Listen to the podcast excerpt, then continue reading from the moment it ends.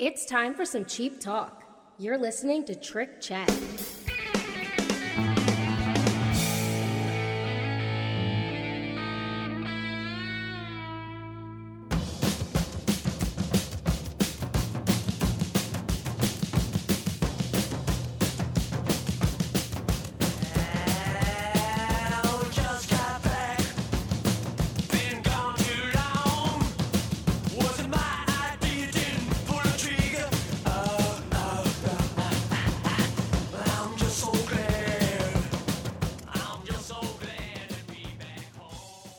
Welcome back to your Cheap Trick Podcast, Cheap Talk. I'm one of your hosts, Ken Mills, and joining me as always, the ever effervescent BJ Kramp. Hello, sir. Welcome back to the show. Hello there, ladies and Ken. It's it's been a long time coming, but it sounds so sweet. Here we are. We are back. We just got back. We've been gone a long, long time. It wasn't my idea. I didn't pull the trigger. I'll never eat another double cheeseburger before bed again. Uh, What's the line? Yeah, something like. Yeah. I don't know if it's double cheeseburger. It might just be cheeseburger. cheeseburger, cheeseburger, cheeseburger. Cheeseburger chip, cheeseburger chip. Speaking of Saturday Night Live, today we're in for a big treat. Today, we are welcoming to the mighty, mighty Cheap Talk Studios here high atop of the world, where we can't get any higher, the mighty Bruce Dickinson. Bruce Dickinson is a record producer, and he worked on the Cheap Trick box set, Sex America Cheap Trick, which is a fantastic box set. BJ, what do you think about it? Yeah, I love it. Very good. Although, you know, of course, common complaints are what wasn't included, but they couldn't put everything on there.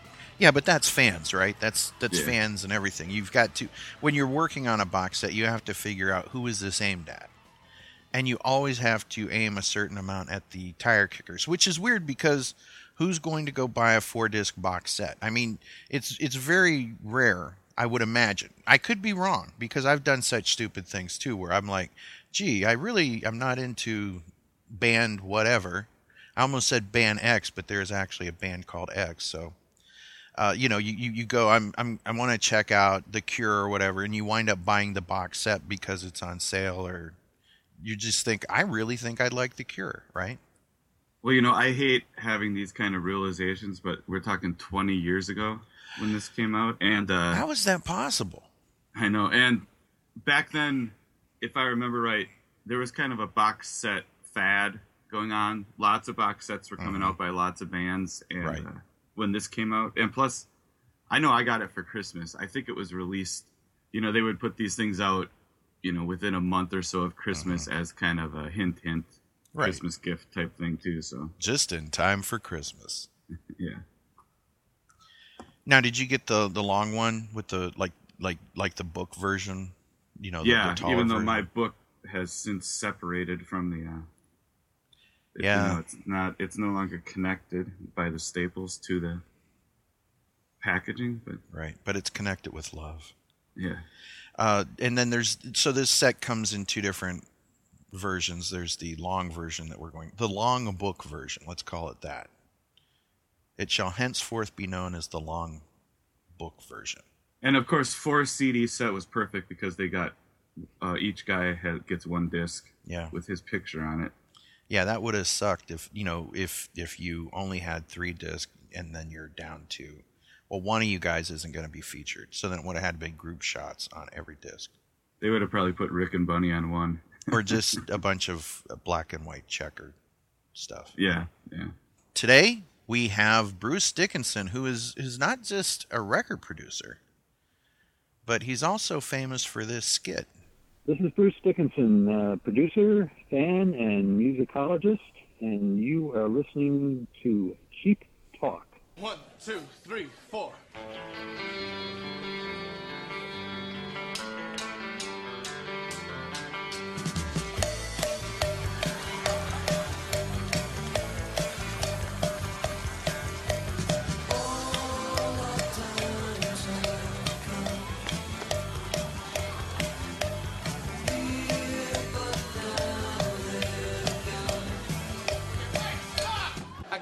More cowbell, baby. guess what? I got a fever. And the only prescription is more cowbell.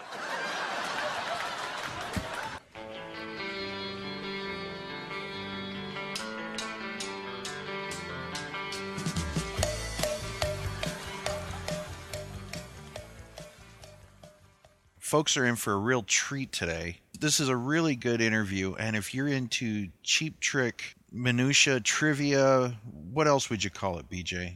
Just history. Yeah, cheap, cheap, cheap trick history. Yeah, uh, is that a thing? Cheap, cheap trick history, Chistery. chistery, cheap Trick, trick. trickstery. Yeah, there you go, trickstery. if you're into trickstery, this is this is one for the for for all of you folks that want to know the behind the stories and how things are put together. This is a good one. This is a good one. So here we go. Bruce Dickinson.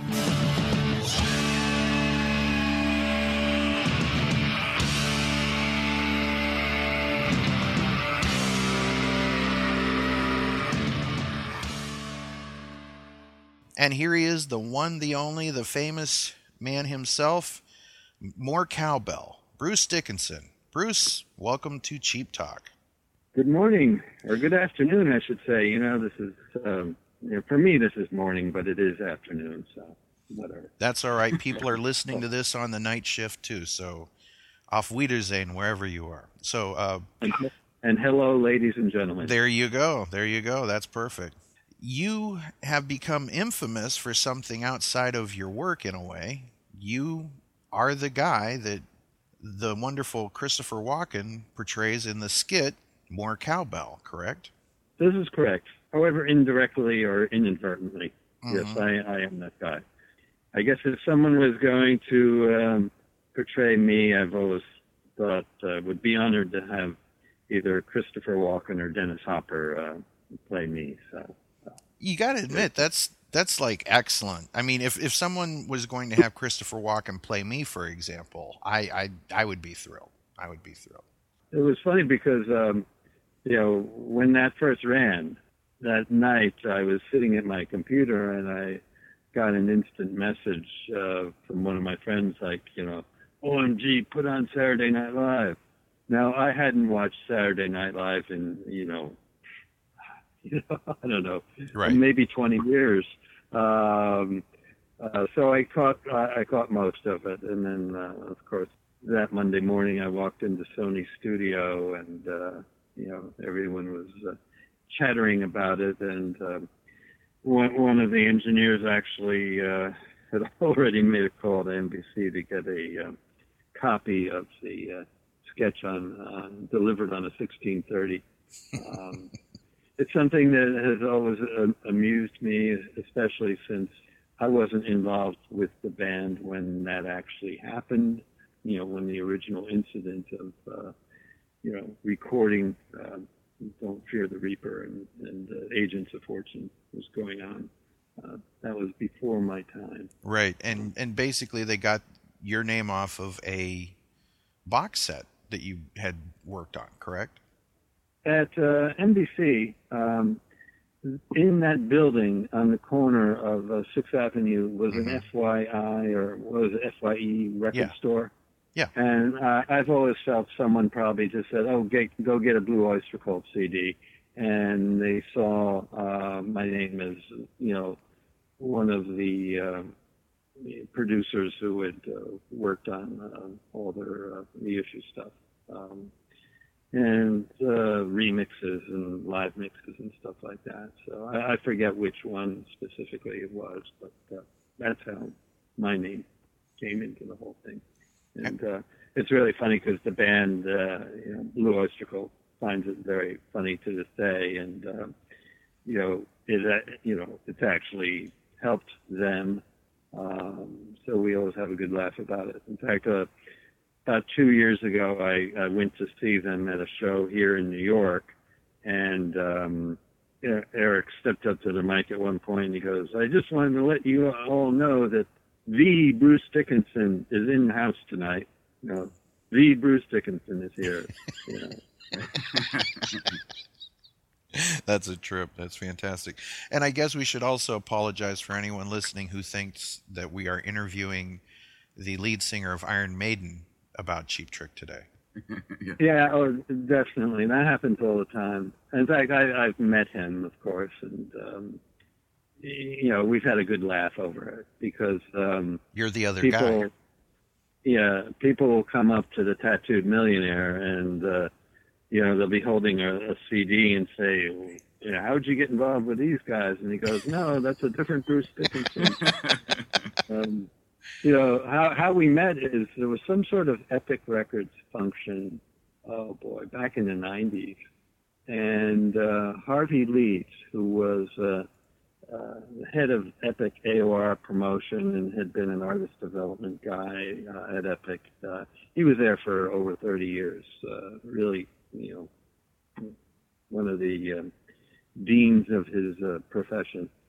And I walked in the room and I saw out of the corner of my eye the other Bruce Dickinson, and I saw Harvey, and Harvey, uh, he's a very animated character, and you could just see he saw me, he saw Bruce, and his his whole face just lit up, and he started approaching, and he just sort of pulled us together, and he goes, Bruce Dickinson, meet Bruce Dickinson, and uh, the tattoo millionaire goes, you, you're the guy.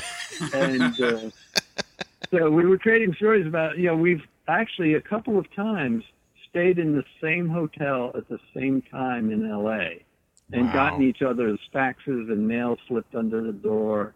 And um, I've unfortunately gotten uh, groupie letters uh, slipped under the door, but they weren't really for me. So I had to sheepishly take them to the desk and say, "Wrong guy." You know? That's okay. That's okay. Wow. I, I can live with that. Just amazing. Just amazing. Uh, no, to this to this day, I get. Uh, I should just add to this day, I get um, people on LinkedIn who Mhm. think I'm him, and they're always aeronautics people. They're like aeronautics engineer Yeah. and airplane industry people because he's, you know, in that field as well. Right. Um, and they they just they think they still do it, you know. So Amazing. it's yeah. Well, let's take a look at, at some of your resumes. This just uh, wow! It just just to look at this is so impressive. Bob Dylan, Iggy Pop, The Tragically Hip, Miles Davis, The Clash, Big Audio Dynamite, Jeff Beck, Paul McCartney, Red Hot Chili Peppers, Meatloaf, Billy Joel, Midnight Oil, Cheap Trick, some band named Cheap Trick. I wonder why we're talking about them today. Uh, Men at Work, and, and it just goes on and on and on and on. Uh, and of course, Blue Oyster Cult, you know, more more cowbell, but the, it's just absolutely amazing. I mean, everybody from Run DMC to Ozzy to Judas Priest, your work just really goes the the the, the gamut of popular recorded music. I mean, it, that's that's quite a chunk of uh, culture there, wouldn't you say, BJ? Yeah, yeah, it's amazing. So it it just it's it's mind blowing the amount of work. I mean, when when you when you go to your uh, credits page, Well, it's it's, just- it, it's over a lot of years. yeah, Let's that absolutely, absolutely. So you're no, uh, uh, you know, young kid coming into the scene. You've you've you've definitely been busy over the last 35 years. Um, but today we're here to talk about your work with Cheap Trick, and for the fans who may not know, you're the guy who is responsible for all the work done on the reissue sets, the box set, the Budokan box set that came out not too long ago uh, actually years ago at this point, but that's you know we like BJ and I were just talking about that it's been 20 years since the Sex America Cheap Trick box set came out. Wow, you know, I haven't thought of it, but yeah, you're right. It's Yeah, it's amazing. crazy. It's So long, a long time. so how did you become involved with working with Cheap Trick? It goes, it goes back to when I worked as the rock and pop buyer at the Harvard Coop. You know, I had gotten involved with Budokan. In fact, my success with promoting Budokan in Boston was, you know, one of the key reasons why CBS Records hired me for the for the Boston branch. But um, anyway, there was a, a a guy who had been at the Harvard Coop before me named Jeff Jones, and um, he's now the CEO of Apple, the Beatles company Oh, and um, he was at the CBS branch, so we knew each other. Um, and he, you know, he learned that I was uh, a huge Cheap Trick fan, and you know, fast forward the years from between say 1977 and uh, 1995, Jeff had become head of uh, Sony Legacy, their reissue area. It really goes back to Men at Work. They were having uh, trouble getting the package together for uh, Men at Work. They were in a meeting. I was not even working, uh, doing any work with Sony Legacy at the time, and, um, and it was one of these situations where no one knew anything really about the history of Men at Work, and, and didn't know. I mean, they knew it, they'd had big records, but they didn't know anything about where the tapes were, and you know where the skeletons were, what closets, and all that sort of stuff. So they were kind of in an impasse, and apparently in a meeting one day, Jeff said, "You know what? I'm going to call the guy that was there at the beginning with this band, and uh, I'm going to uh, get him involved." So I did Men at Work, and he had said, you know, uh, "Oh, and while you're at it, why don't you uh, do something with uh, your old girlfriend Nina Hagen stuff?" Um, so I did those two packages, and uh, as soon as I turned them in, he goes, "Would you be interested in doing a Cheap Trick box set?" And of course, he knew I would. Um, and I said, "Yeah, when do you want it?" And, um, so you know, I started on it right away. Uh, basically, started gathering up uh, tapes, and there was a tape library at uh, the old um, Sony Studios at uh, 10th Avenue and uh, West 54th uh, on the fourth floor, and I basically took up a whole uh, you know aisle in that library and filled it with uh, multi-tracks and half-inch tapes, and quarter-inch tapes, uh, stats, and anything I could find from the various sessions of all the albums. And uh, at that point, uh, I called Bunny, and um we arranged to have Bunny come in, and I uh, brought Bunny to the um, tape library at the studio, and walked him in the room and showed him the whole row of tapes from floor to ceiling. I said, Bunny Carlos, this is your life. I explained to him, I had already explained to him that we wanted to do a box set, and I also had explained to him, you know, I've found a lot of um, unreleased material live stuff. He had also sent me a, a list of things to look for, uh, and I, I had found those. He brought some things he had on cassettes that he knew we didn't have. Um, that's things like the fan club demo and uh, the the version of Waiting for the Man heroin uh, that was live. It's very early uh, with Tom on vocal. Uh, in fact, it's so early I don't think Robin was in the band at the time. So you know, I thought it was important that we have a lot of live and unreleased material because Cheap Trick fans are rightly so very fanatical and already have all the studio stuff that's come out on the CDs and the albums over the years. So I wanted to give them something, you know, that would excite them, something new.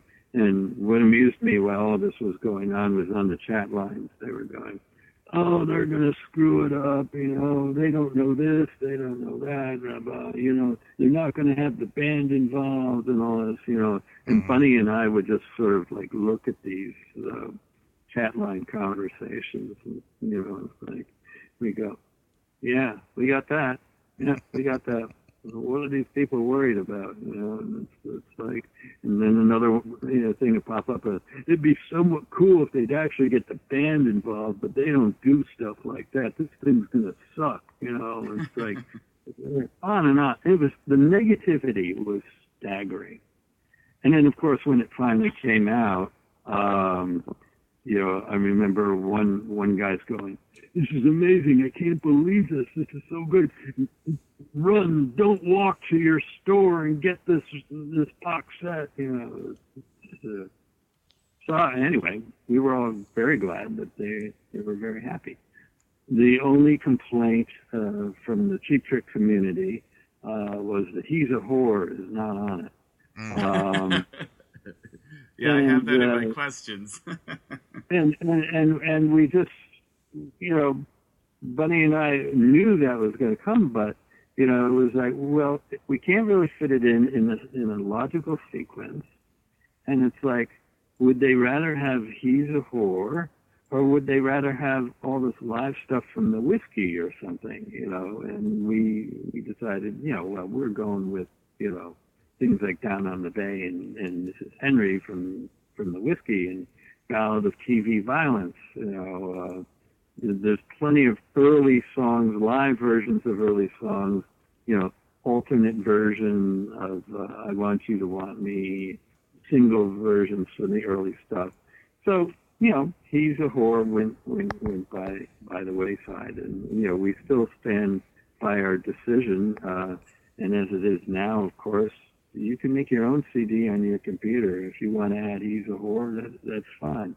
But we were limited as to space size. There's always publishing issues, but I think the end, end result uh, made everyone happy, and the box set was quite successful. So, you know, it, it worked out fine. Well, when you approach a box set like this, uh, are who are you looking at? Because on one aspect, is the casual fan going to come along and snap up a four disc set? And then, like you said, on the other hand, the the real diehards have a good chunk of this already. So, what's your like thought process when you're going through this? Well, it, it really does depend on the individual artist. It depends on things like their sales history. You know, some artists sold very well, but they don't have a rabid uh, fan base with chat lines going constantly. And, Right. You know, uh, Cheap Trick uh, happens to have the extreme of that. So that was all the more reason not to just do a four CD box set of stuff that they, you know, that's already out there. Uh, and plus, some bands have a wealth of unreleased material that's very viable, and some have virtually nothing. You know, that's that's just the way it is. Cheap Trick had uh, you know a treasure trove uh, of, of stuff and good quality stuff. Now you know with the whiskey, that stuff had to be there, and of course, people go, "Well, how come you didn't do the whole whiskey show?"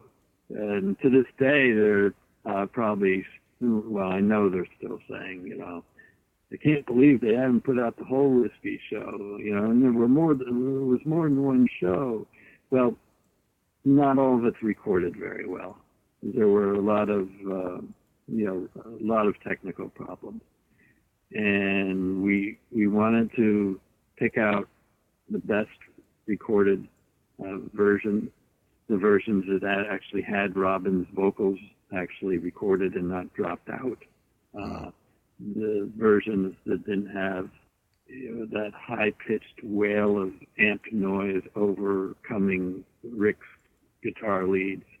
Um, so there's, there's perfectly good reasons why uh, we haven't, why we didn't use more whiskey material and why more whiskey material hasn't uh, come out. And that's true of a lot of the, the, the live shows. You know, that said, uh, there are a couple of live shows that were recorded uh, that are that are great that just haven't come out for uh, mostly probably budgetary reasons. You know, they they've never been um, mixed, so they're just the raw tape. But uh, I have heard the raw tape, and it's great stuff. Out of all the stuff that you went through, was there something that didn't make the final cut that you wished had? Like, if there was, is there one thing that you said, like, I, I wish we could have gotten this out, or maybe put out a disc of this, or was there anything that was left on the cutting room floor that broke your heart? Well, you know, I mean, obviously, I, I would have loved to have done, um, you know, more this. You know, Mhm. um, any fan would want that, you know, myself included. And you know, I would love to have an eight CD box set, but it's not feasible economically. Um, and if this box set had failed, we wouldn't have gotten to do the uh, the reissues with the bonus material. Um, so we were pretty much because of the sales point that Sony wanted, uh, the price that this would be available for. We were pushing it greatly at four CDs.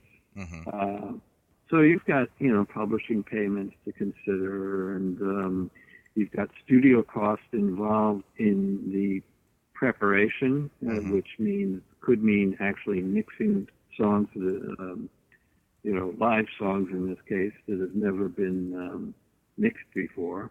You know when I mentioned uh, that there are a couple of uh, great you know live shows, there's uh, there's one in Providence, Rhode Island from around 78, and there's an LA Forum show from, that would be around 79, 80.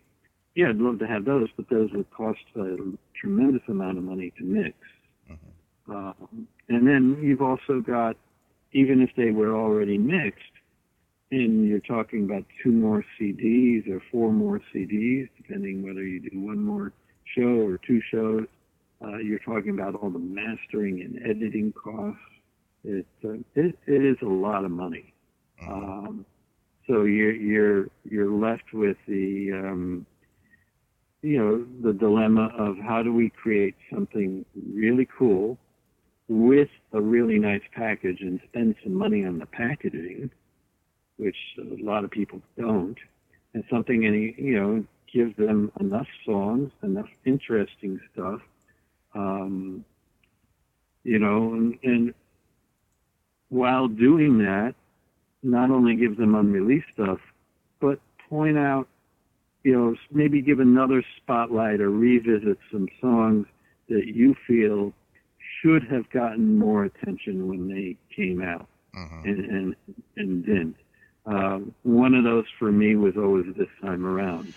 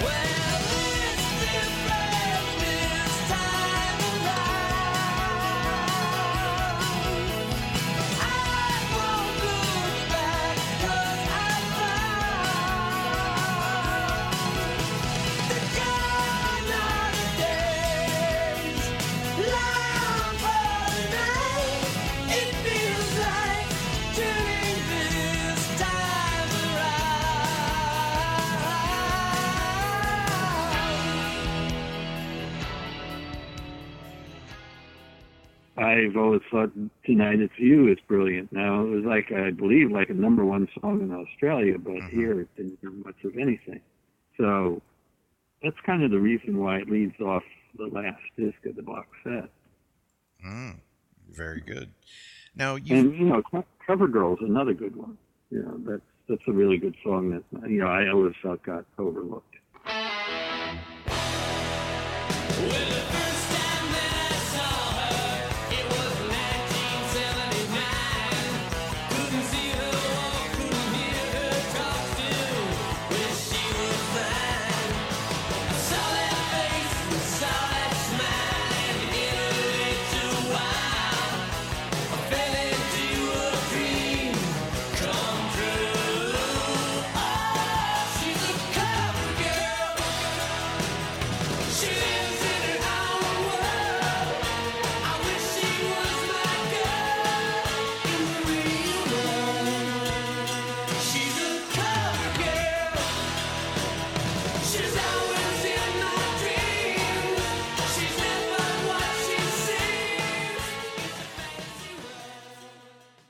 talked about how somebody at the at the record company said, "Would you be interested in the a Cheap Trick box set?" What is your Cheap Trick story? How did you find them? How did you become interested in the band? And what made you want to work with them? It's funny when I was when I was the buyer at the, the rock and pop buyer at the Harvard Coop. We're talking about the latter half of the 70s. Uh, at the time the first album came out, I mean this is this is what a nerd I am. I get a release sheet on the, on the album, you know, to place an order for this new group on Epic Cheap Trick, and I go to the sales guy. Oh, the, a couple of these guys were in Fuse. you know, I'm probably the only one within a radius of I don't know, at least a couple hundred yards, if not in the middle of Harvard Square, that's ever heard of Fuse. But he was he was funny because he'd been at CBS a long time, and he goes Fuse, Fuse. I said, yeah, they were on Epic. He goes, right, God, but that was a long time ago. I said, well, you know, what, you know, six years ago, seven years ago, eight years ago, I don't know, you know. And, and they go, and of course they had a song, they had a single out before that on their own label, you know. And he's like shaking his head at that point. But anyway, um, you know, I placed an order for the record. Uh, you know, I got um, an advance of it, and um, I started promoting them heavily in the store. And um, you know, I also tried to get a couple local radio stations to to play uh, Cheap Trick uh, with vari- with varying degrees of success. Um, and I'd say um, we did okay for a first album with uh, with with Cheap Trick, Cheap Trick, and um, we did better with In Color. Uh, it was a, a top ten record in our store, and when that happened, the first album, we started doing better with that. Because kids in the Boston area were, um, you know, they were starting to hear about Cheap Trick, and um, Heaven Tonight did very well. Uh, for us, and that gets gets us to the story of, of, Budokan, and Epic Records was was not going to put that out. Um, they already had uh, Dream Police in the can, and the plan was to just put out this Budokan thing in Japan because it was recorded in Japan, and um, the band's following in Japan was substantially bigger than it was anywhere else in the world at that particular time. Um, but my, um, you know, my import distributors, uh, one of them called and said, you know, uh, I know you guys do well with Cheap Trick. Would you be interested in carrying a, a live album? I said, absolutely. He goes, well, I got to caution you. It's 1698. And I said, well, look, can you send me, uh, you know, two or three copies and let me hear it and then I'll place an order. You know, I'll figure out what I think we can do with it. And uh, he did. And uh, the, I guess, I don't know, the next day or so, uh, myself and one of the other guys um, who um, worked at the, the coop one night, we decided we were going to just stay late and listen to uh, Budokan. And of course, you know, we, we were knocked out and we were very excited. And I called uh, the distributor and um, said, uh, all right, theoretically, how many of this could you get me? And he goes, well, I, I've got a, a, you know, couple of boxes of them here. You know, we just figure, you know, some of our accounts will carry maybe one. And I said, well, no, that's not what I'm talking about. Uh, I said, you know, we're a high volume store. Heaven Tonight has been out for a good length of time and it's still in our top 10. And I said, you know, I know this is 1698, but I think we could do very well with it. And um, he said, well, what kind of number are you talking about? And I said, well, suppose I was to say to you I wanted 400 um, within a week. Silence at the end of the phone. And then he says, um, okay, uh, we can do that. And I said, if I want 400 more on top of that, and 400 more on top of that could you do that? And he's like, at that point, he thinks I'm out of my mind. I said, you know, that's what I'm thinking. I said, get me the 400. When that 400 arrives, I will call you uh, two or three days later, and uh, I will confirm or not uh, how many more I want. And of course, even at 1698, um, which is what we had to sell it for, because it cost a lot to bring it in. Right. Um, even at that price, it was selling extremely well, and um, it kind of flew into our top ten. And at the same time, Heaven Tonight was dropping down. So Bert Whitman, our CBS record salesman, comes in, and uh, he goes, he sees my sale list. Uh, the the um, I did a top 25. I actually did a top 100, but I published a top 25 every week Right. and um, it, was based on actual inventory. It wasn't, you know, a lot of stores, you know, a lot of people used to hype their sales, but we we were we took it very seriously. At, at that time, uh, it was us and Tower on Sunset who were uh, the two biggest volume stores in the country. You know, for a for a single unit, a, a single store. hmm So we sold. I mean, and, you know, a new Springsteen or Pink Floyd came out. We would sell, you know, fifteen hundred in the first couple of days. Um, so we we were really selling a, a lot of uh, Budokan, and it was in our top ten. And Bert Whitman came in. He saw this. He goes, "What's that? Is Heaven Tonight gone back into your top 10? I said, "No, it's a new one." He said, "What are you talking about?" I said, "It's a new one." And he, at that point, I realized he doesn't know Mm. um, that there that there's a Budokan. So, being the punk kid I was at the, at the time, you know, I just, oh, I'm going to have a little fun with this, you know. So he goes, well, what is it? And, you know, I took him out to the floor and I showed him the display and a nice little pile of cheap trick albums, about you know 50 copies, and there was another you know 20 on display. And he goes, well, what's it selling for? And I said, well, look. He goes, you mean it's a 1698 list? I said, yeah, we were selling it for 1498 because you know it costs us like it's literally costs us probably like you know 1398 to bring it in. It's just it's not like we're trying to make a ton of money on it. It's just that we pride ourselves on having everything, and it draws people to the store, and we're cheap trick fans, so we're going to sell it. And he goes, oh well, you know, it's it's an import. You know, I guess you won't you won't be selling a ton of that. You know, so he's starting to feel a little better about you know what he's thinking, which is lost commissions. Right. And and I said, uh, Bert, come with me. And I take him back to the stock room. And the entire length of the stock room is um, there's a whole shelf, and it's all Budokan. And his mouth drops, and he goes, "How many copies are here?" And I go, "Well, I just got another 400. I've got 1,200 here." He's got, You've got 1,200 of this? You're going to sell this?" I said, "Absolutely." I said, "It's already in our top 10." He goes, "Can I use your phone?" And I said, "Of course."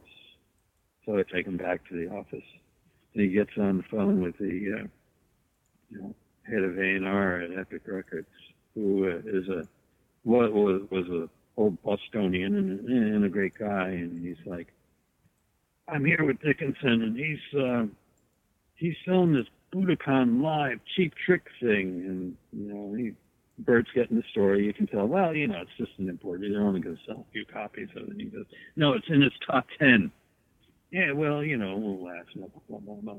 He's got 1,200 copies of it.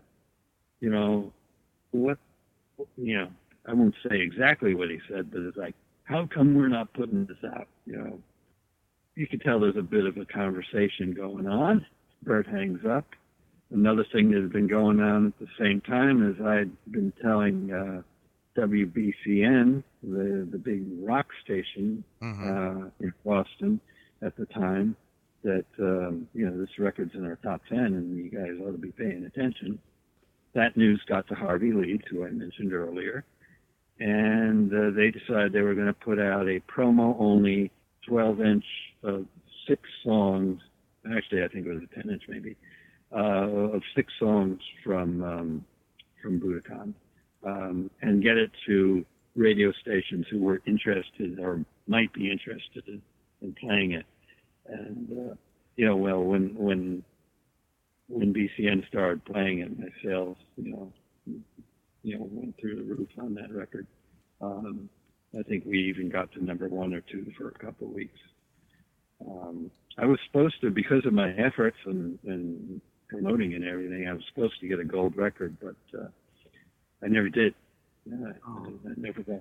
I never got that gold record, but I always say, uh, as, as BJ knows, uh, you know, I got something better, which was a job at CBS Records, because they they they figured, oh man, you know, if this guy can sell this stuff and he can sell the Clash and and uh, Elvis Costello, you know, uh, bands that the industry, radio and music industry, wasn't necessarily believing in full force at the time.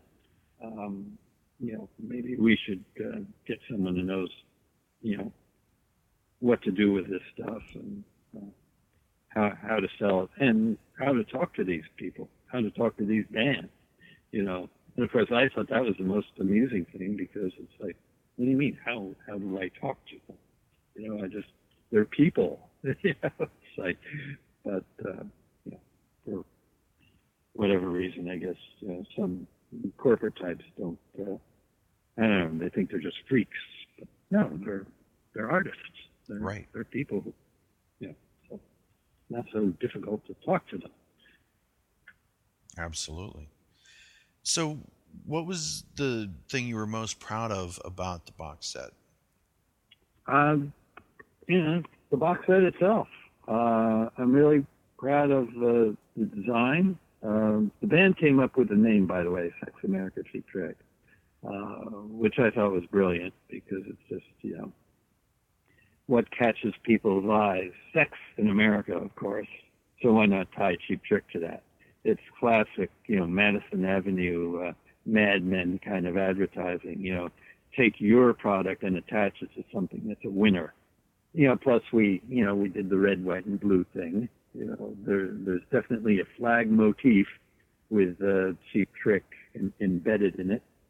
You know, the we used uh, Bunny had some uh, promo items and memorabilia, and I had some of the same, so we were able to photograph them and put them in in the box set itself. But most of all, I guess I'm really pleased that we were able to take so much stuff that had not been released before and, you know, alternate versions, unreleased stuff, unreleased live stuff, things that a lot of fans knew about but maybe didn't have or only had bad recordings of on bootleg or whatever. And we were able to give people an optimum sounding version of those songs and songs that they didn't have. And really put it all together in such a way that it promoted Cheap Trick in general. Um, I mean, they this actually did boost uh, sales of the individual records. I'm sure it, uh, you know, no doubt helped with their live shows. It they got a lot of press off of off of it. It rekindled uh, interest in the band, and um, I had first learned that lesson um, years before when I put Biograph together, the Bob Dylan box set. Mhm. Um, that came about. Uh, that's a whole other story, but uh, you know, there was substantial unreleased stuff um, there, and it was a similar formula that I'd come up with of you know taking a lot of unreleased stuff and putting also putting a spotlight on some songs that have been overlooked because maybe the albums they were on didn't do as well or you know Mhm. whatever um, and that uh, you know that combination uh, works as long as you have a band that has compelling unreleased uh, material Correct. Now, BJ, I know you have a bunch of questions. Yeah, well, I, w- it sounds like it was mainly you and Bunny uh, selecting the songs? Were the other guys involved, and was it there a lot of deliberation about what was going to be included, or? It was really 90% plus Bunny and I.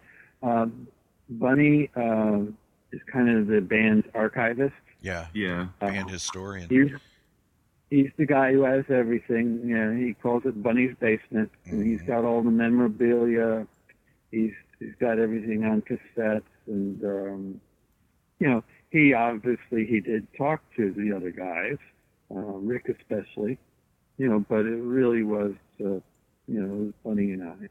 One fan, one band member. Wow. Yeah. Yeah, I thought it was funny. You said that Bunny brought in the tape of Fan Club, the Ardent demo, and I spoke with Butch Stone, who paid for those recordings, and he didn't even know that that was on the box set. and he says he still has the master tape from those uh, sessions at his house. Uh, well, you know, there's always tapes out there. You know, it's, uh, that's part of what I do is trying to find things, and you don't always uh, come up with with everything. Um, in the case of this, Bunny just had this uh, cassette. He goes, "Oh, I'd like to put this on," and uh, and and we did, and we put it on there. I think did they record Fan Club for the first album too? It's possible an early session. I don't re, uh, I don't recall that, um, but I don't remember everything at this point. Yeah. It was a long time ago. Were there any thoughts about? I guess it's probably complicated when other record labels are involved, but were there any thoughts about trying to put like "Reach Out" or "Spring Break" other soundtrack songs on there?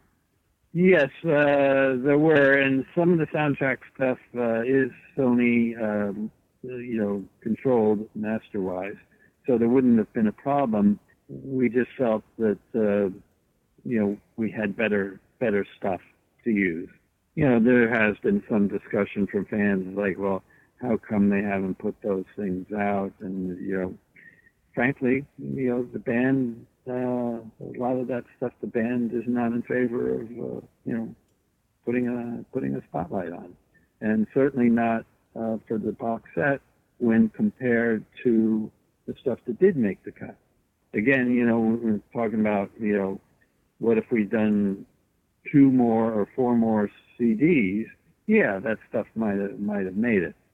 You know, we're we're not we weren't going to put on um, spring break and lead off, you know, the demo of Born to Raise Hell or something like that. We weren't going to leave off uh, Ohm Sweet Ohm, you know, in favor of, of Reach Out. It just wasn't going to happen. Yeah, well, those are probably one of the most exciting things about the box set was that those rock and roll songs that you're talking about were on there because that there was never a soundtrack released for that.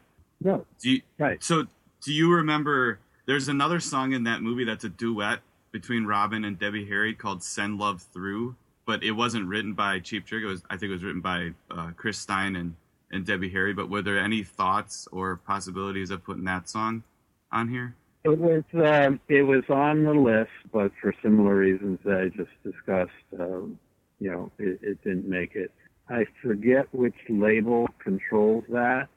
Some of these things, you know, would involve extra money. So unless, you know, that isn't that is not to say that had something say money is the root of all fun, or Right. you know, say say that had been on another label on a soundtrack, it would have been hard for us not to have that on there. We would have tried to do a financial deal to get that track.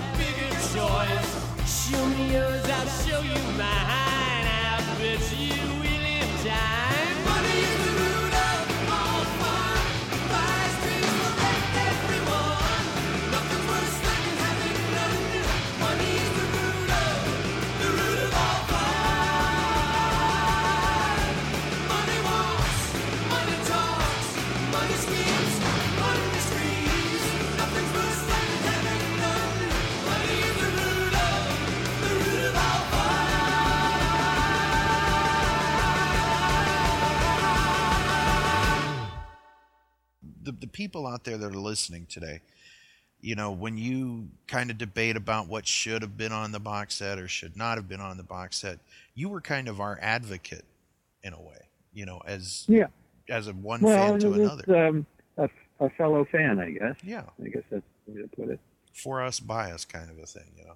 Yeah, it sounds to me like it sounds to me like if a real a big cheap trick fan wasn't involved, we would not have gotten so much unreleased stuff and so many rarities. So it's definitely a great thing that you were involved. I, I think uh, I think that's a, a safe bet.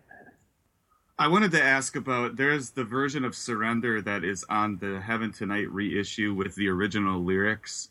And all it says on the CD is that it's an outtake from the Heaven Tonight sessions. But was that really from the Heaven Tonight sessions, or was it maybe from even the first album sessions? Or No, that was from the Heaven Tonight session. The version of Surrender that was um, begun to be recorded, and I emphasize that begun for the first album. Um, you know, it's it's pretty skeletal. In fact, um, I'm not even sure if that has uh, all the all the lyrics at all. It may just have, uh, if anything, just have the chorus. I don't remember specifics on that, but um, there there were songs like uh, Surrender and uh, Dream Police that I think uh, it may even be that Dream Police was just bass and drums.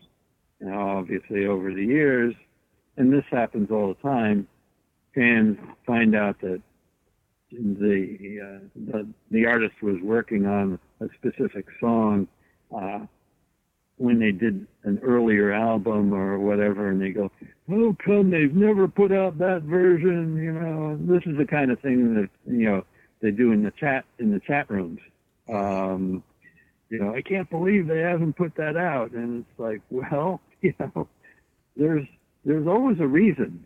You know, whether it's a publishing issue or whether it's the band wanting or not wanting something to come out, um, or in this case, well, do you really just want to hear a bass and drums rudimentary version of Dream Police uh, at a completely different tempo uh, than it came out? It's like, yeah, it, it might be interesting, but are you going to put that on uh, in lieu of something else? And this is the same with uh, Surrender. BJ So- wants that. do you know anything about the the lyrics change in Surrender? Was it a record company suggestion, or maybe just a? Uh, did they just thinking in terms of this might get on the radio? We should probably clean it up a little, or Don't hold me to it, but probably the latter. I, I honestly do remember that Bunny and I spoke about that, um, and he told me, which uh, you know, I have a vague memory that it was like, well, you know, uh, the yeah, we we we've made our point lots of times in our songs, and uh, you know, maybe maybe this is maybe this is the way to go with this song. But yeah, there's always uh, with with any artist there are scratch lyrics, and um, sometimes they're sometimes they're complete nonsense lyrics. Sometimes it's, sometimes it's just monosyllables, you know, where you know they're basically just getting the meter of the lyrics, but the lyrics haven't been written yet. Right. Uh, there's all sorts of stuff. So a lot of these things are first ideas. Sometimes uh, a song has a different title, and uh, that always used to cause me some grief because uh, the psychedelic furs were notorious for, uh, you know, having working titles of songs that um, everybody knows, but not by that title. Yet the fandom knows that there's a song, you know, of, of a different title, and, and they go, I can't believe they haven't put this song out and this song, and there's these 15 songs they never put out. Well, they have put out, you know, and you bought them. They just had different titles. Yeah. Yeah. And it, it's often on the multi-track tapes. It just, you know, the, the song will have a different title. Um, you know, but by the time it gets to the mixed down half inch or quarter inch, uh, they've come up with the, you know, the actual title that everyone knows. But it's the same song. Mm. Well, and another thing with Cheap Trick is there was always talk about putting something out called like Found Some More Parts and putting out another rarities compilation. So I always thought maybe part of stuff not being on the box set is the idea that either we're holding this back for another future release or, you know, this will come out eventually. We don't have to get everything on here because there will be more. Was that in your thinking too? Well, yeah, I mean, in the case of Cheap Trick, since there's so much stuff, that's that's always um, that's always going to be an issue. Um, you know, we didn't consciously, you know, I'm not sure quite how to put this. You know, it's like we didn't say 100% that okay, well, let's save this song for um, the um, expanded edition of In Color or whatever it, would be just like, okay, we're doing this box set. We can't put everything on here.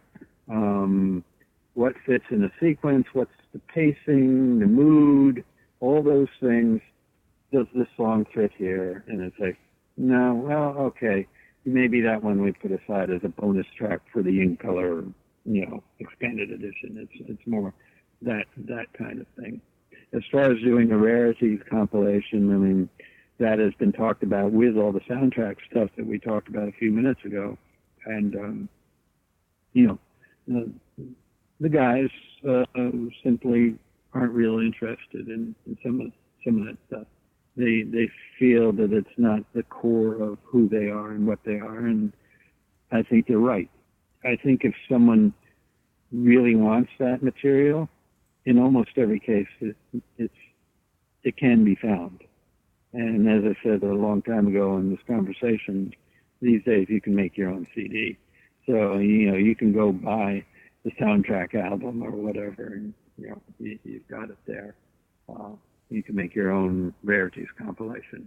I do it all the time. I've got things on Yeah. my computer. Yeah. Well, and I wanted to ask you there's there's these sessions that they did with Jack Douglas I think in 1980. I think they were for publishing purposes and I Need Love on the box set is from those. And then you Yeah. did the Essential Cheap Trick, right? Yes. Um and I have there there was a promo uh 45 that that came out I think to promote that and it had the song Oh Boy on there. Um were you Right. part of Yeah, so was that from those same Jack Douglas sessions?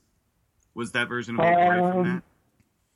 Don't hold me to it 100%, but I believe you're you're correct. I, I believe that came from the very same uh.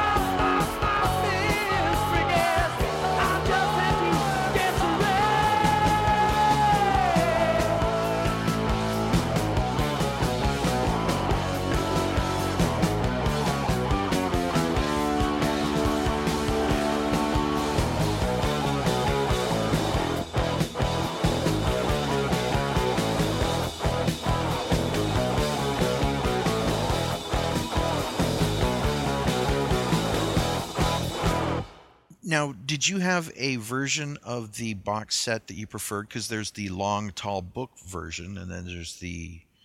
Uh, Oh, definitely the original first long tall book version. yeah. The the cube version was done to uh, accommodate certain retailers um, who wanted something that would fit in the standard CD bin of their store. hmm and that's how these things come about. Uh, that's why some some box sets there's like three, four different configurations. hmm Usually, the first one that comes out is is the one that's you know the highly regarded, uh, approved, whatever. But you know, if you just imagine yourself in a store and think of the layout, a lot of stores in those days would just have a separate box set section, and not everyone sees that. Right. You know, they come store, they go to Cheap Trick, they don't see the box set because the stores don't put the box set in the Cheap Trick section because it takes up space and it blocks the next few artists in back of it, you know, going alphabetically. That's why you end up saying, well, well we're not going to carry this unless you can give us a, a cube version, the same size, same dimension um, as, as, as a regular CD. Obviously, it'll be thicker, but that's what they want. Uh, and that's the only way it's not going to be put in the quote box set ghetto end quote. And you guys made a great choice by having Ira Robbins write up the the, the uh, story. Oh yeah, yeah, that was that, that was that was a no brainer. yeah, He was kind of he he was one of the first calls, shall we say? yeah. I, and I wanted to ask you. I really love the radio commercial that is hidden as a as an a hidden track on one of the discs. Where did you guys find that? Do you remember? Uh, I actually found that uh, amongst the, the tapes that Sony holds. Bill, take your feet off the table and help me straighten up. Nancy will be home any minute, and she's bringing some friends with her. For her friends, I don't have to clean up. Hi, Mom. Hi, Dad. These are the guys I told you about. Mom, Dad, Oh. meet Cheap Trick. Hello. Yeah, Robin is the lead singer. Isn't he adorable? Yes, and. Tom Petersson plays the bass guitar and creates auras. And Rick was a cartoon character before he joined the group. Oh. And this is Venezuela. He was named after a country in South America, I think. Venezuela. They played in bars and bowling alleys and even warehouses, and now they've got an album out. Why don't you play one of the songs from your album for my parents, guys?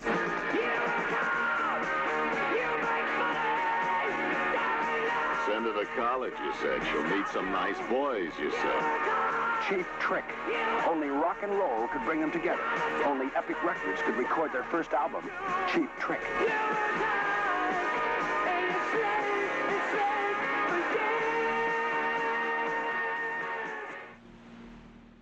There's a lot of commercials, radio commercials, that they still have on tape in, in the vaults um, because they were Sony made um, by you know marketing people who were coming up with an ad to sell the sell something by an artist on the radio.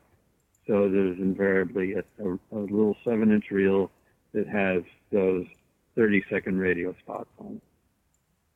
Yeah, that's such a fun commercial. They uh they had a they had back then at Epic they had really creative people in their in their uh, prom- promotion department who really had a lot of fun with Cheap Trick. They really loved the sense of humor with the band, and um, so that Uh, commercial just had it all. A- absolutely. Um, yeah, there are um, there have have been good product managers uh, and good uh, copywriters. You know, I, I actually started uh, in New York when I came, got to New York. I started as a product manager. I was working. Uh, they brought me to Columbia as opposed to Epic. Columbia was on the 12th floor. Epic was on the 13th floor. But we both um, talked to each other all the time, and we both used the same copywriters. On the 10th floor at that time were some really good um, advertising copywriter people. Um, I just mentioned as an aside, um, one of the guys I used to love to work with was Gary Lucas, one of the very best guitar players in the world, as far as I'm concerned. Um, you know, he's, he's played with uh, Captain Beefheart, and he, uh, you know, kind of discovered Jeff Buckley uh, and worked with Jeff on a lot of the early Jeff Beck- Buckley stuff. while he was still a copywriter at uh, CBS and then as it evolved into Sony. Um, but Gary was a very uh, witty, irreverent uh, uh, guy, and there were there were some other people there uh, that were, you know, they came up with some really good stuff. And um, I always gravitated myself towards the irreverent people, being one myself. Yeah, I mean, you just you hear so much uh, negativity about uh, record labels and people who work for record labels and things, but uh, from what I've learned about the people that were at Epic when they signed Cheap Trick, they they were all they all seemed very into the the art and the creativity and the you know the the bands as artists, and uh, it's been very very refreshing to learn about how the people at Epic approached Cheap Trick when they signed them, and they really appreciated the band for what it was, and um, and you could see Yeah. that in the in the prom in the way the first album was promoted, especially. Absolutely, and refreshing is is the word. And you know, you have to understand it's like the people who are are doing uh, this. Most of them got in the business because they they loved rock and roll, or they loved Yeah. you know soul music, or they loved jazz. They loved some kind of music, and um, yeah, there's plenty of corporate types, and uh, yeah, sometimes. Uh, uh, creativity gets snuffed out. Uh, you know, there's always, you know, an, an e- eternal battle uh, there. But yeah, a band like Cheap Trick comes along and they're inspiring. Um, Right. uh, you also have to compare, you know, compare Cheap Trick to a lot of the other artists the same people had to work on. You know, it's like, oh God, okay, what am I going to do with this? You know, um, whereas Cheap Trick comes along and it's like it's you know invigorating, it's exciting, you know. Well, Ken, as as much as I loved having Steve West on, I think we found out who we should have had on for our special Budokan episode. it sounds like it definitely should have been should have been Bruce Dickinson. From the the story that you told about, I mean, it seems like you're practically responsible for them releasing it domestically, and then of course your work on the box set later. So you have so much history with that album. It's it's great. Absolutely. That and a couple other things really, um, you know, got me my job, as it were. yeah, it kind of laid your foundation for your career in the music industry as well. Most of our fan life, we've been reading about, you know, how the record stores were bringing the, the records in, and today we're actually talking to one of those people. So it's kind of nice. You're a man of legend, it seems, between the more cowbell and now being part of the infamous Budokan uh, story. So Yeah, that's that's the that's the mythology of Budokan is that Right. it was the, such a successful import that they had the that they had to release it domestically, and then of course it became, you know, it made the band, you know, it, it made their career. So bands that are a little off the beaten path, they, you know, they surprise the industry. They happen, sometimes they happen despite the industry. Mhm. I mean, I, I could tell you lots of stories about that, but um, Cheap Trick was not going to be uh, denied. They, um, you know, they were that good and they were that different. And it may have taken them a while to, you know, get a record deal or whatever, but, uh, you know, they did. And, uh, you know, they broke through. Uh, sometimes, sometimes artists don't, but they did. yeah, yeah, you always hear that phrase "comedians, comedian" and Cheap Trick. They were like the band's band, but then they managed to take it to the mainstream. You know, I always say a lot of times things are too good to be popular, and I think Yeah. Cheap Trick, were, Cheap Trick were one of those things that were they were just too good, but they still managed to cross over. Luckily, So Budokan is the album that made that difference. That was the one that sold multi-platinum levels. They were building, you know, Heaven Tonight had done better than In Color, which had done better than the first album. Um, but Budokan, you know, all hell broke loose. And uh, it was um, it was not a planned event, and it's one of those rare examples where, you know, just a couple of people can make a difference. You know, I, I've always said that some of the biggest surprises in the music business happened because of from two to six people that got behind it. They may or may not have worked at the record company. Uh, you know, usually you have to have at least two people at the record company, you know, that are willing to uh, risk all the abuse that they get from everyone else at the record company. Is like, what the hell are you promoting these guys for? You know, hey, this isn't a this isn't a priority. You know, back off. You know, that that that kind of thing. You know, in those days, it was uh, it was hard enough to to get those two to six people. You know, and and you know, one of those six people might have been a radio station music director or program director. That doesn't really happen anymore.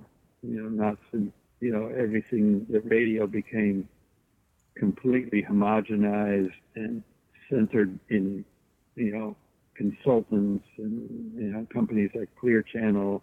You have less far, far less opportunity for someone to, you know, go into a pile of uh, CDs and go, huh, who are these guys? Oh, this is really cool. I'm going to come in and play this on my show tomorrow, you know, or I'm going to give it to the DJs to play. It's like, no, because that decision isn't made in your town. It's made in San Antonio, you know, uh, which happens to be where Clear Channel is based or whatever, you Right. know. Um, it, it's it's too corporately controlled, and um, the record companies are, are more like that now too.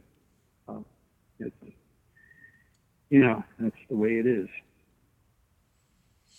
And it's crazy that as close to Budokan came to not being released, the band also tells the story that they added "I Want You to Want Me" to their set right before they went on stage.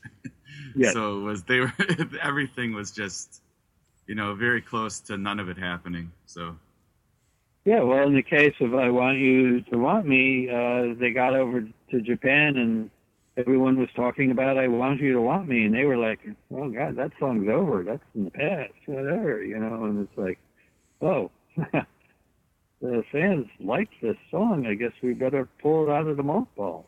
That's that was their attitude, you know. yeah, and, you know. yeah, Uh, and part of what's great about Cheap Trick is they didn't say, "Oh, screw the fans."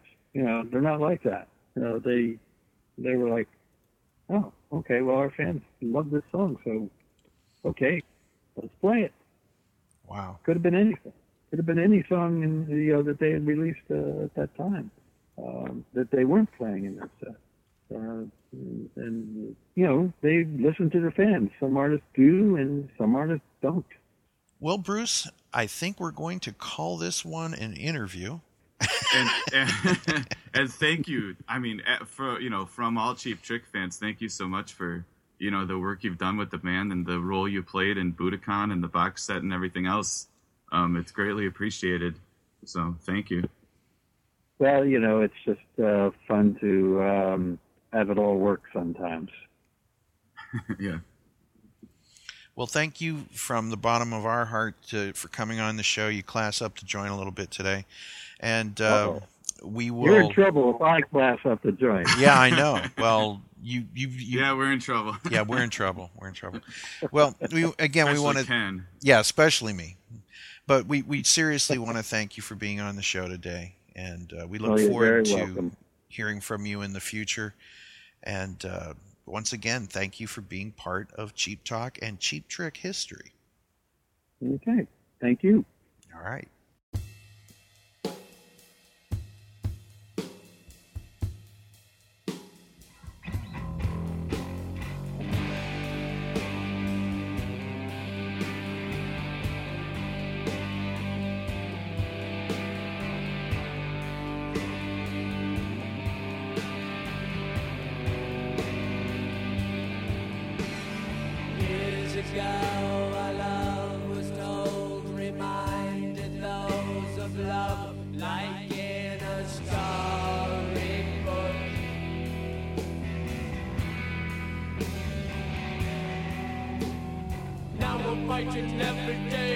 This love, this is hate. Get it straight, get it straight. Take a break,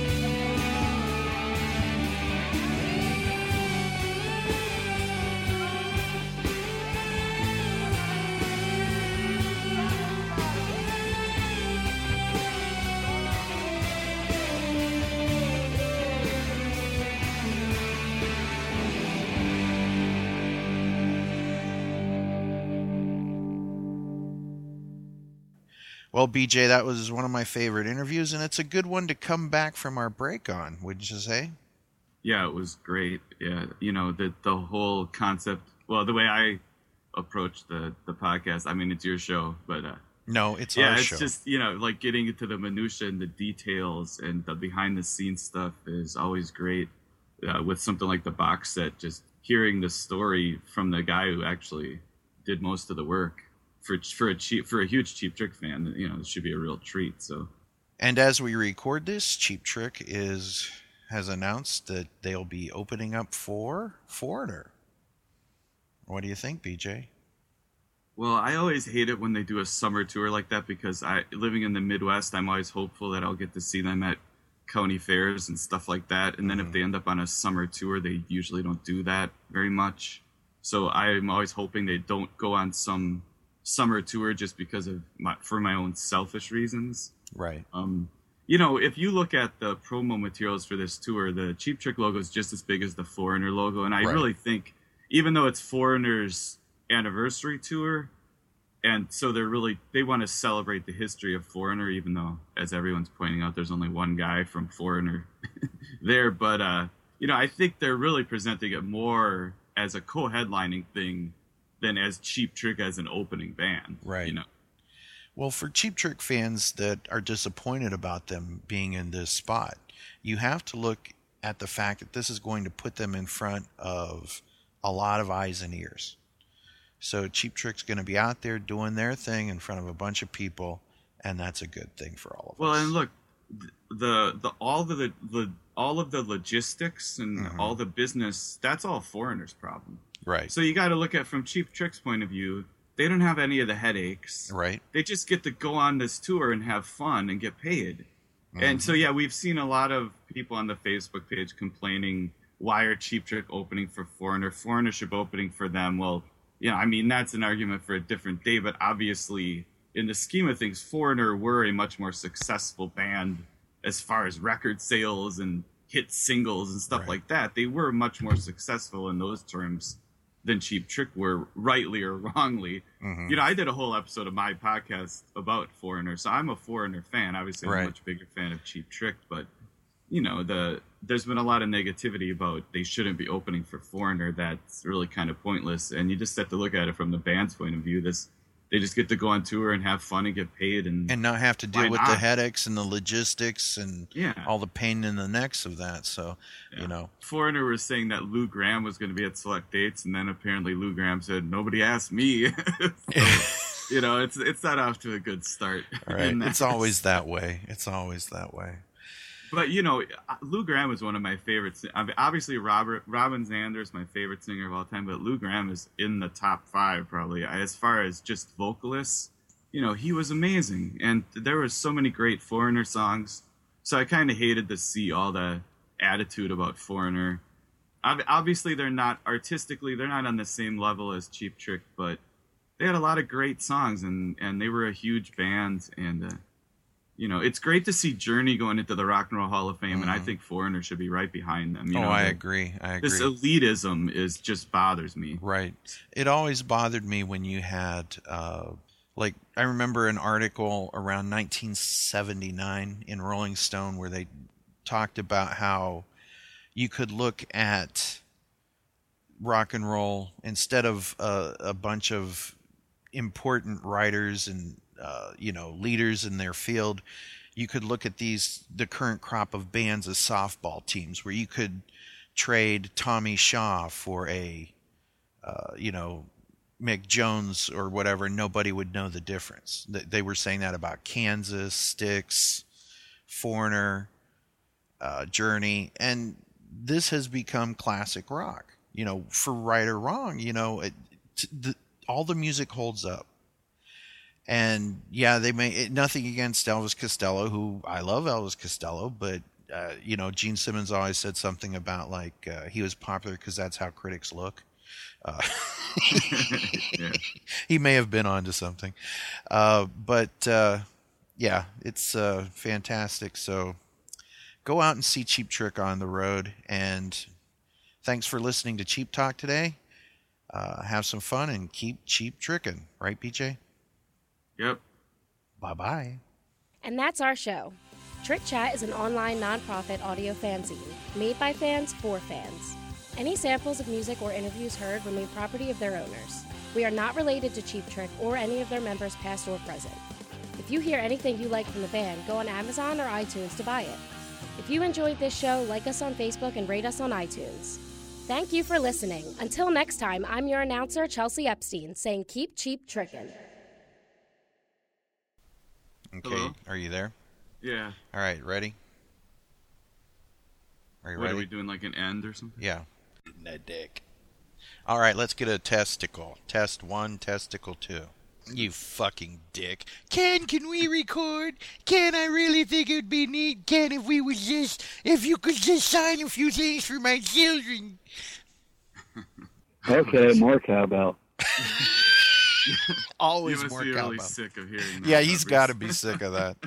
He's got to be sick Well, of it. actually, you know, I uh, actually I do have the shirt. Blue Oyster Cult gave me a nice more cowbell shirt. My shirt. God. I actually have a picture of me wearing it with Blue Oyster Cult. Ah, Um, and I don't know if you know, but it, of all the sketches, I don't know, for better or for worse, of all the sketches ever, all time on Saturday Night Live, that is the most popular. I, I Yeah, think it's, it's, definitely. iconic. It's totally uh, become iconic. Yeah. You know, I, I would go with something like Bassomat, Bassomatic or something, but Right. yeah. Save the liver. You know, that sort of thing. Yeah.